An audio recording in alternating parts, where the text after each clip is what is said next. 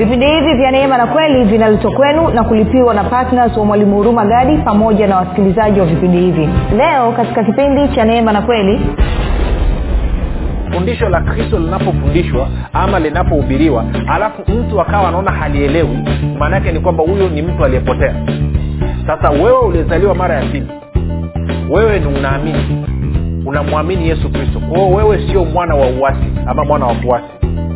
Wewe ni mwana wa mungu na huyu mkuu wa anga mfalme wa uwezo wa anga anatenda kazi ndani ya wana wa kuasi inawezekana unanisikiliza unasema ah, rafiki na mi nataka mbingu zangu ziwe wazi masaa ishirini na manne. Yes njia ni nyepesi kabisa ya mbingu zangu kuwa wazi masaa ishirini na manne. Kivipi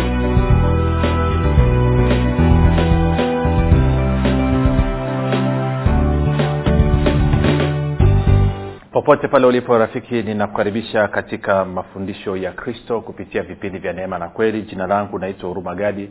Ninafuraha kwamba umeweza kuungana nami kwa mara nyingine tena ili kuweza kusikiliza kile ambacho bwana wetu yesu kristo ametuandalia.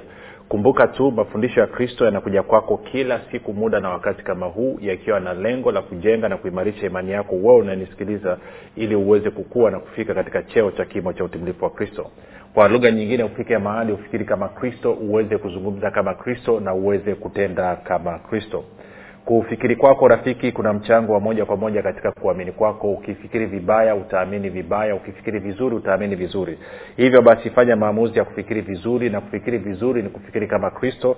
Na ili uweze kufikiri kama kristo huna budi kuwa mwanafunzi wa kristo. Na mwanafunzi wa kristo anasikiliza na kufuatilia mafundisho ya kristo kupitia vipindi vya neema na kweli uh, rafiki tunaendelea na uchambuzi ama somo letu linalosema huduma ya upatanisho. Tumekuwa tukiangalia mambo kadha wa kadha. Jana nilikuonyesha jinsi ambavyo urafiki na mungu ni katika kufikiri na uadui na mungu ni katika kufikiri. Na tulikuwa tumeangalia mambo kadha wa kadha. Lakini nikukumbushe tu kwamba kama wakristo sisi kama watakatifu tumeitwa katika kazi ya huduma ya upatanisho. Kwao nataka moja kwa moja tena tukajikumbushe tena tukasome wakorinto wa pili wakorinto wa pili tano kumi na saba wakorinto wa pili tano kumi na saba hadi kumi na tisa. Wakorinto wa pili tano kumi na saba hadi kumi na tisa. Alafu baada ya hapo tutaenda mahali. Anasema hata imekuwa mtu akiwa kiumbe akiwa ndani ya kristo amekuwa kiumbe kipya. Ya kale yamepita tazama yamekuwa mapya. Lakini vyote pia vyatokana na mungu aliyetupatanisha sisi na nafsi yake kwa kristo. Naye alitupa huduma ya upatanisho. Yaani mungu alikuwa ndani ya kristo akiupatanisha ulimwengu na nafsi yake asiwahesabie makosa yao. Naye ametia ndani yetu neno la upatanisho. Na kipindi kilichopita nilikuwa najaribu kuonyesha kwamba uadui na mungu ni katika kufikiri na tukaenda tukasoma uh, wakolosai mlango wa kwanza na waefeso mlango wa pili. Kwao nataka tuende kwenye waefeso mlango wa pili. Kuna mambo machache nataka tuangalie pale alafu tutasonga mbele. Kwa hiyo kwenye waefeso mbili moja hadi tatu anasema hivi nanyi mlikuwa wafu kwa sababu ya makosa na dhambi zenu. Kumbuka mshahara wa dhambi ni mauti. Kwao dhambi adamu alivyoingiza dhambi duniani automatikali ikasababisha mauti. Kwa hiyo anasema nanyi mlikuwa wafu kwa sababu ya makosa na dhambi zenu ambazo mliziendea zamani kwa kuifuata kawaida ya ulimwengu huu na kwa kumfuata mfalme wa uwezo wa anga roho yule atendaye kazi sasa katika wana wa wasi. Sasa ngoja tufafanue kidogo hapa kwao tuliona katika kipindi kilichopita kwamba uwasi maana yake ni kutokuamini. Na lakini tukaona pia kwenye waraka kwanza wa yohana tatu nne anasema kwamba dhambi ni uwasi kwao uwasi ni dhambi ni kutokuamini. Kwao maanaake ni kwamba napokutana na habari njema haswa habari njema inahusiana na yesu kristo alafu nikakataa kuipokea nikakataa kuiamini maanaake ni kwamba mimi ninafanya uwasi na kwa kuwa ninafanya uwasi basi automatikali nakuwa nimekaa katika dhambi. Sasa angalia ule mstari wa pili anasema hizo dhambi zenu okay, kwanza anasema mlikuwa wafu kwa sababu ya makosa na dhambi zenu.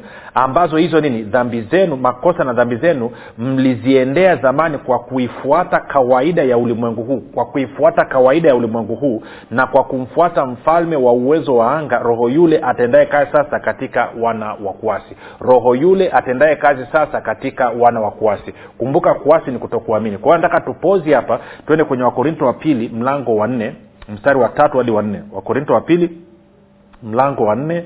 Mstari wa tatu hadi wa nne. Angalia anavyosema. Anasema hivi lakini ikiwa injili yetu imesitirika imesitirika kwa hao wanaopotea ambao ndani yao mungu wa dunia hii amepofusha fikra zao wasioamini ambao kutokuamini ni uwasi wasioamini isiwazukie nuru ya injili ya utukufu wake kristo aliye sura yake mungu moja tuongee mambo machache hapa sasa kumbuka kumbuka urafiki na mungu ni kwenye kufikiri na uadui na mungu kwenye kufikiri.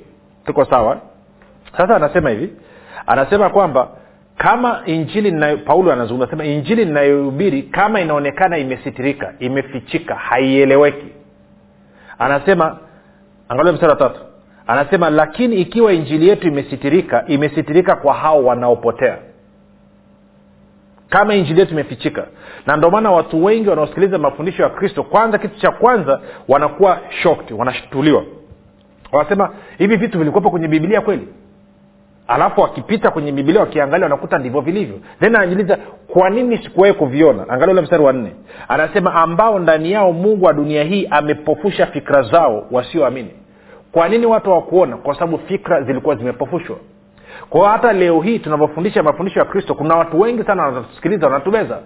Wengine wanaingia kwenye labda magrupu ya wasafu alafu akisikia kitu kidogo tu ambacho kimekaa tofauti na kuamini kwake na dhehebu alilolizoea ana left anatoka kwa asira lakini ukweli ni kwamba anaingia kwenye kutokuamini kwa sababu mkuu wa anga roho yule atendaye kazi ndani ya wana wa kuasi sasa hivi amepofusha fikira zake. Ndio maana huyu mtu aamini kwao ndio maana injili inasitirika ndio maana wengine angalia nenda angalia kwenye youtube. Kwenye youtube tumeweka mafundisho nadhani kuna video zaidi ya mia saba.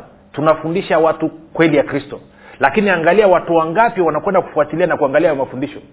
Kwa nini hawaende kwa sababu fikra zao zimepofushwa fikra zao zimepofushwa. Nakumbuka ibilisi analijua hili kwamba urafiki na mungu ni katika fikra na uadui na mungu ni katika fikra. Kwa hiyo ibilisi pia anajua kwamba akipofusha fikra yako usiweze kuona basi amepata fursa ya kukudhibiti wewe.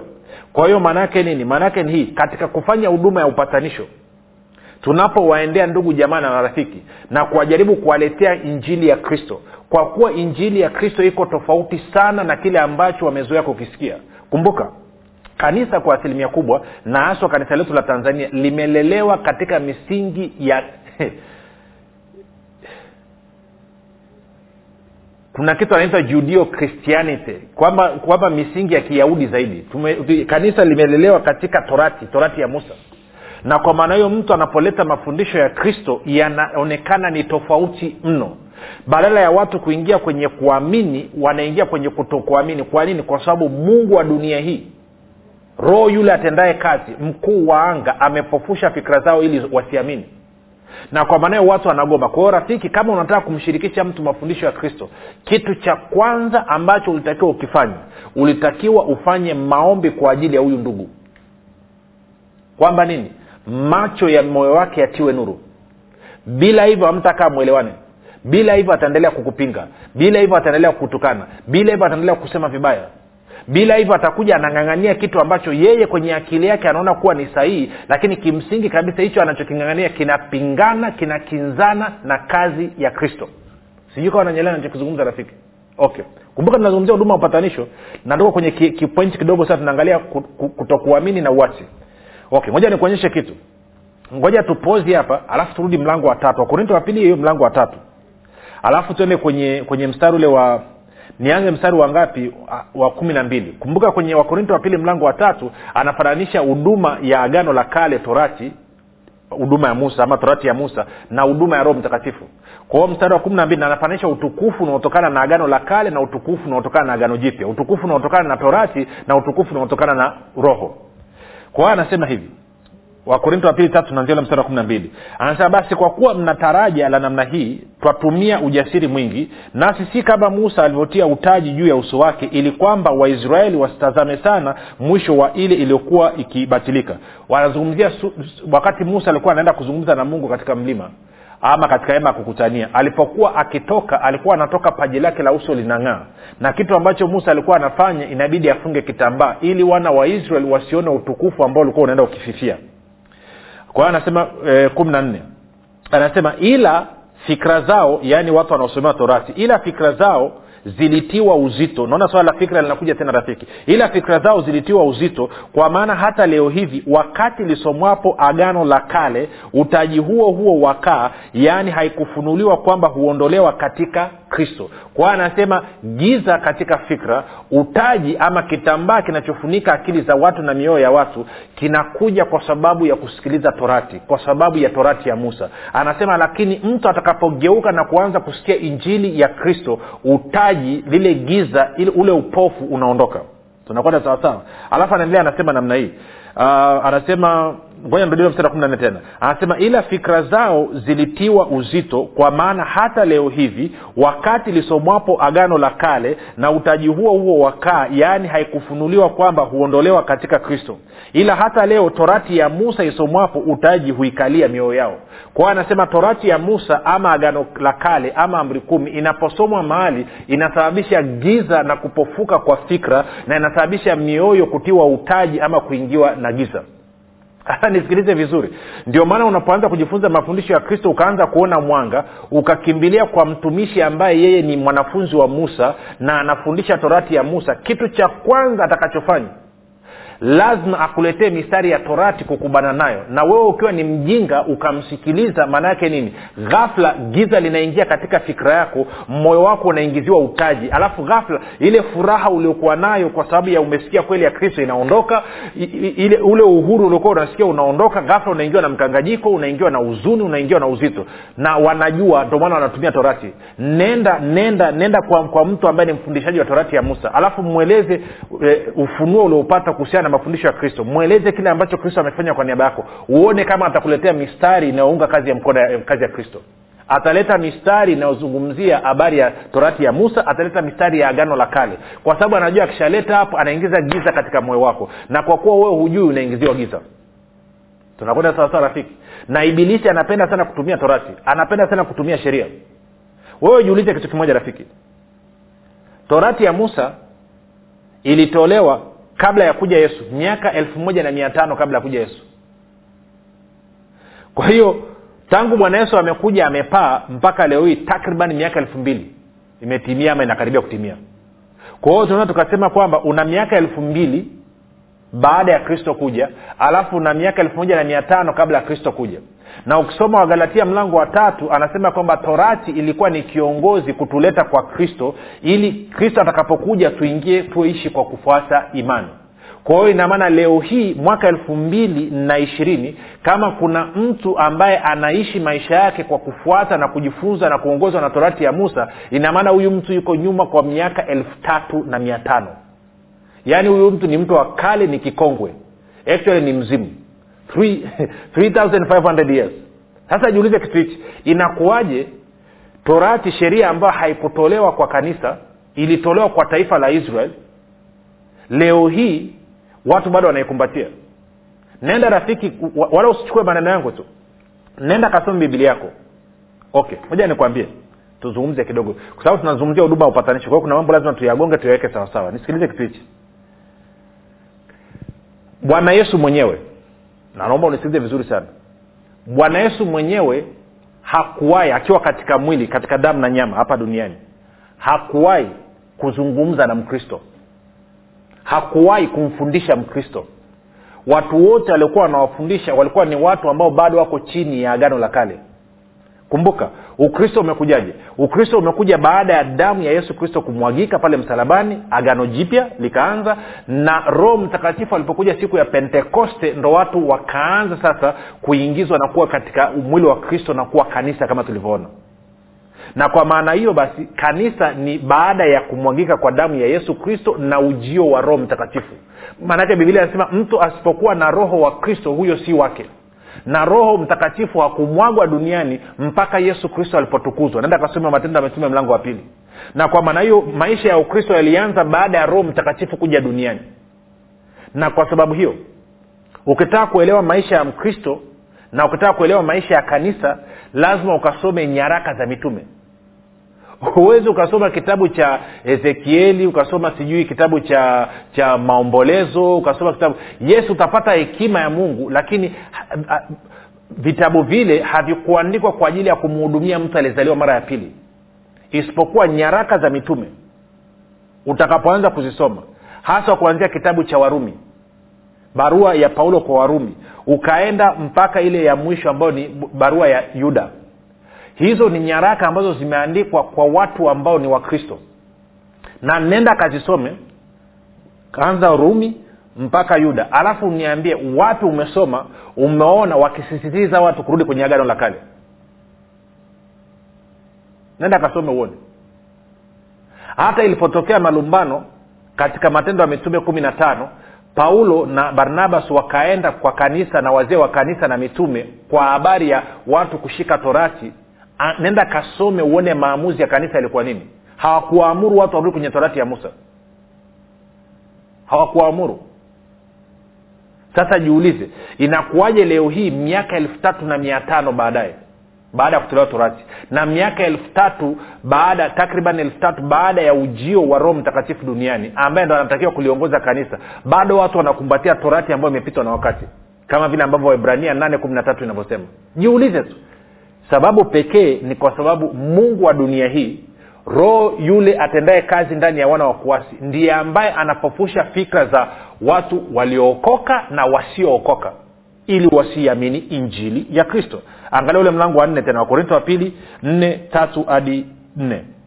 Anasema lakini ikiwa injili yetu imesitirika imesitirika kwa hao wanaopotea kwa lugha nyingine fundisho la kristo linapofundishwa ama linapohubiriwa alafu mtu akawa anaona halielewi maana yake ni kwamba huyo ni mtu aliyepotea. Okay. Kwa hiyo anasema lakini ikiwa injili yetu imesitirika imesitirika kwa hao wanaopotea ambao ndani yao mungu wa dunia hii amepofusha fikra zao wasioamini isiwazukie nuru ya injili nuru ya injili ya utukufu wake kristo aliye sura yake mungu. Anasema kwa maana hatujihubiri wenyewe bali kristo yesu kuwa ni bwana na sisi wenyewe kuwa tu watumishi wetu kwa ajili ya yesu. Kwa kuwa mungu aliyesema nuru itang'aa toka gizani ndiye aliyeng'aa mioyoni mwetu atupe nuru ya elimu ya utukufu wa mungu katika uso wa yesu kristo. Na kama umekuwa msikilizaji wa vipindi vya neema na kweli na kufuatilia mafundisho ya kristo tumejikita katika kusababisha ama kumfundisha na kumjengea mtu uwezo imani yake ijikite kwa yesu kristo. Ndicho ambacho sisi tunafanya hatufundishi psychology. Hatufundishi saikolojia ndo maana tunavyofundisha usiki tunafundisha hatufanyi counseling. Tunafundisha na kumjengea mtu uwezo imani yake iwe kwa yesu kristo na kile ambacho yesu kristo amekifanya kwa niaba yake. Kwa sababu hayo ndo mambo mawili tu yanayomfanya mtu akubalike mbele za mungu kwao mtu yeyote anayepinga na kukataa ni kwa sababu fikira zake zimepofushwa. Na nani? Na mungu wa dunia hii ambaye ni roho yule atendae kazi sasa katika wana wakuasi kwa hiyo turudi kwenye waefeso mbili. Kuna kitu nataka nikuonyeshe tena. Kwa sababu najua tunazungumza na watu wenye wako kwenye viwango tofauti tofauti kwa hiyo anasema waefeso mbili moja tena anasema nanyi mlikuwa wafu kwa sababu ya makosa ya dhambi zenu ambazo mliziendea zamani kwa kuzifuata kawaida ya ulimwengu huu na kwa kumfuata mfalme wa uwezo wa anga roho yule atendaye kazi sasa katika wana wa kuasi. Moja tuzungumze kitu kidogo hapa kwa sababu tunazungumzia huduma ya upatanisho. Anasema huyu mkuu wa anga ama anasema ngoja nisome. Anasema roho yule atendaye kazi katika wana wa kuasi. Anasema e, mfalme wa uwezo wa anga. Huyu mfalme wa uwezo wa anga katika duru za watu waliokoka makanisa ya kiroho anaitwa mkuu wa anga. Na ukienda kwenye makanisa ya kiroho kila wanapokusanyika na wakifanya maombi yoyote lazima washughulike na mkuu wa anga hata kama wameenda wanafanya ibada nyumbani ama wanafanya ibada kanisani huwa wanashughulika na mkuu wanaita mkuu wa anga ambao ndo huyu anayezungumzwa hapa eh, anaitwa ni mfalme wa uwezo wa anga roho yule atendae kazi sasa ndani ya wana wakuasi na malikia wa pwani. Sasa sikiliza kitu kimoja. Nataka uangalie mstari wa pili uone huyu mkuu wa anga ama huyu mfalme wa uwezo wa anga anatenda kazi wapi anasema ambazo mliziendea zamani kwa kuifuata kawaida ya ulimwengu huu na kwa kumfuata mfalme wa uwezo wa anga roho yule atendaye kazi sasa katika wana wa kuasi. Sasa wewe ulizaliwa mara ya pili wewe ni unaamini unamwamini yesu kristo. Kwa hiyo wewe sio mwana wa uasi ama mwana wa kuasi. Wewe ni mwana wa mungu. Na huyu mkuu wa anga mfalme wa uwezo wa anga anatenda kazi ndani ya wana wa kuasi.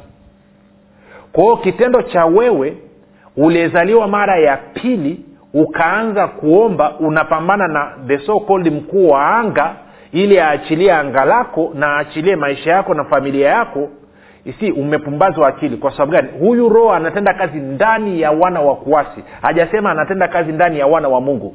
Wewe ni mwana wa mungu kwa hiyo ukiomba ili ombi ni batili. Halikupi matokeo. Lakini ungekuwa unatumia iliombi kuomba kwa ajili ya mtu ambaye siye mwamini mtu ambaye amekataa kuamini injili ya kristo huyo ni sahihi ukatumia mamlaka ya jina la yesu kristo ukafunga hiyo roho ya uwasi ukamfunga huyo mkuu wa anga katika maisha yake ili asiendelee kupofusha fikira zake na kumsababisha huyu ndugu aendelee kutembea katika kutokuamini moja ni pozi hapo niingize wazo lingine la pili. Anazungumzia ambazo mliziendea zamani kwa kufuata kawaida ya ulimwengu huu na kwa kumfuata mfalme wa uwezo wa anga. Wakristo wengi na haswa makanisa ya kiroho na haswa kaskazini kilimanjaro arusha na manyara wana tabia ya kufungua anga. Sikiliza ndugu wewe hauko kwenye agano la kale. Anga lako alijafunga yesu kristo alipokuja duniani siku roho mtakatifu aliposhuka naenda kasome marko mlango wa kwanza. Anga lilivyofunguka halijawahi kufunga tena. Hiyo jambo la kwanza. Jambo la pili bibilia inasema kwamba waefeso mbili sita wewe ulifufuliwa pamoja na kristo umeketishwa pamoja naye juu sana. Yaani hilo anga unalojaribu kulifungua wewe uko juu yake. Sasa sijui unafungua ufanya nini? Urudi chini ama unafanya nini lakini pia anasema huko mkono wa kuume wa mungu baba. Kwa hiyo unavyosema unafungua anga ili nini? Unafungua anga ili ukazungumze na mungu ambaye ni baba yako. Wakati mungu ambaye ni baba yako tayari uko naye mkono wa kuume. Yuko mkono wako wa ku... okay. Tusome efeso mbili sita anasema hivi ama nianze eh, mstari wa nne. Anasema lakini mungu kwa kuwa ni mwingi wa rehema kwa mapenzi yake makuu aliyotupenda hata wakati ule tulipokuwa wafu kwa sababu ya makosa yetu alituuisha pamoja na kristo yaani mmeokolewa kwa neema. Akatufufua pamoja naye akatuketisha pamoja naye katika ulimwengu wa roho katika kristo yesu. Kwao tumeketi pamoja na nani? Na kristo. Tende wakolosai tatu mstari wa kwanza. Wakolosai tatu mstari wa kwanza. Wakolosai tatu mstari wa kwanza. Anasema hivi anasema basi mkiwa mmefufuliwa pamoja na kristo kumbuka mmeketishwa pamoja nani? Na kristo. Vikiwa mmefufuliwa pamoja na kristo yatafuteni yaliyo juu kristo aliko ameketi mkono wa kuume wa mungu. Kwa hiyo umeketi wapi rafiki? Umeketi mkono wa kuume wa mungu. Kwa hiyo unapofanya maombi yako ambayo hana kichwa wala mguu ya kufungua anga unafungua anga kwenda wapi? Wakati tayari umeketi mkono wa kuume wa mungu pamoja na yesu kristo. Unafungua anga la kwenda wapi unasema danieli alifanya danieli alikuwa ni mtu wa agano la kale danieli alikuwa hajazaliwa mara ya pili danieli alikuwa hana, mam, hana mamlaka ya jina la yesu. Wewe sio tu kwamba anga limefunguka lakini pia uko mkono wa kuume wa mungu baba. Kwa hiyo unafungua anga la kwenda wapi? Una haja ya kufungua anga. Anga liko wazi siku zote kwako rafiki. Lazima uelewe hilo. Hmm? lazima ulielewe hilo. Ah, unanipata rafiki mpaka hapa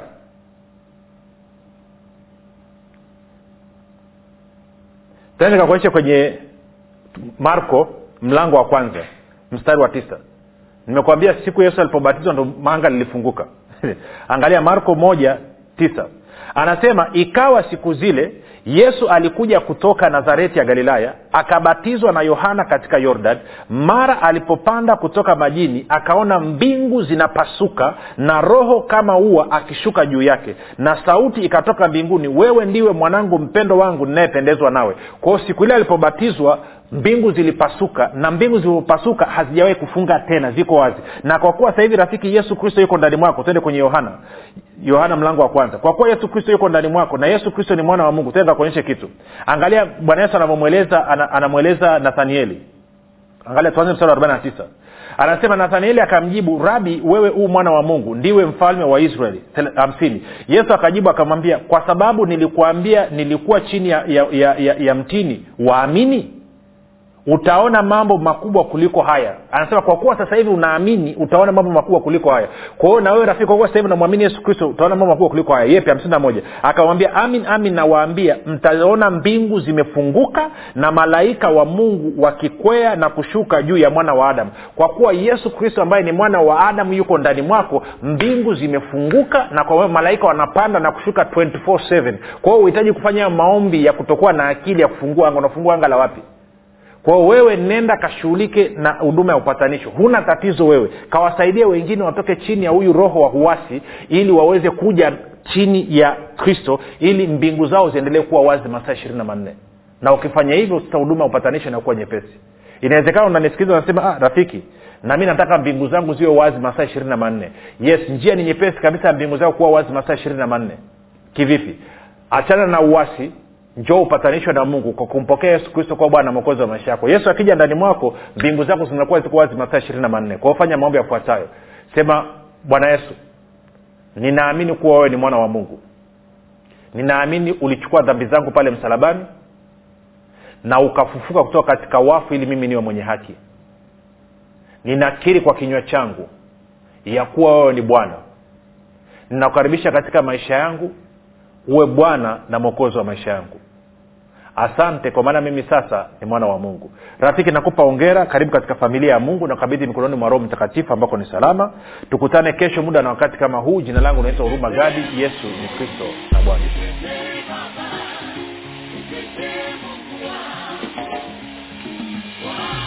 Hii ni habari njema kwa wakazi wa arusha kilimanjaro na manyara.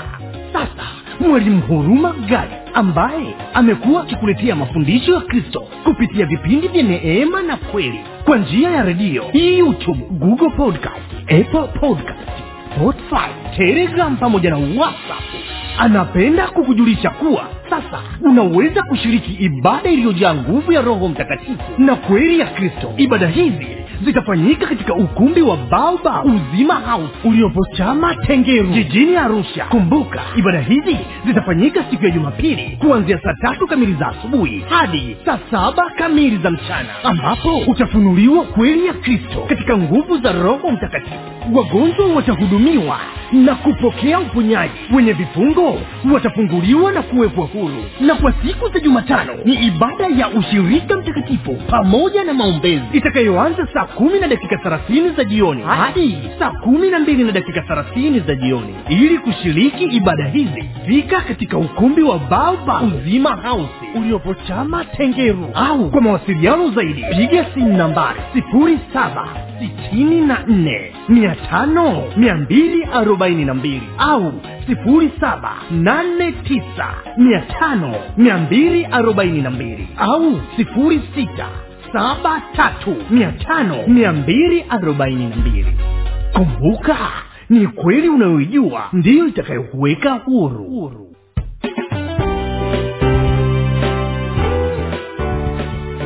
umekuwa ukisikiliza kipindi cha neema na kweli kutoka kwa mwalimu huru magadi kipindi hiki cha neema na kweli kinakujia kila siku ya jumatatu hadi jumamosi kuanzia saa tatu kamili usiku mpaka saa tatu na nusu usiku. Na siku ya jumapili kinaanza saa mbili na nusu mpaka saa tatu kamili usiku. Hapa hapa redio habari maalum 97.7 fm kwa mafundisho zaidi kwa njia ya video usiache kusubscribe katika youtube channel ya mwalimu huruma gadi na pia kumfuatilia katika apple podcast pamoja na google podcast. Kwa maswali maombezi ama kufunguliwa kutoka katika vifungo mbalimbali vya ibilisi tupigie simu namba 7645242 au 7895242 au 6735242 nitarudia. 7645242 au 7895242 au 6735242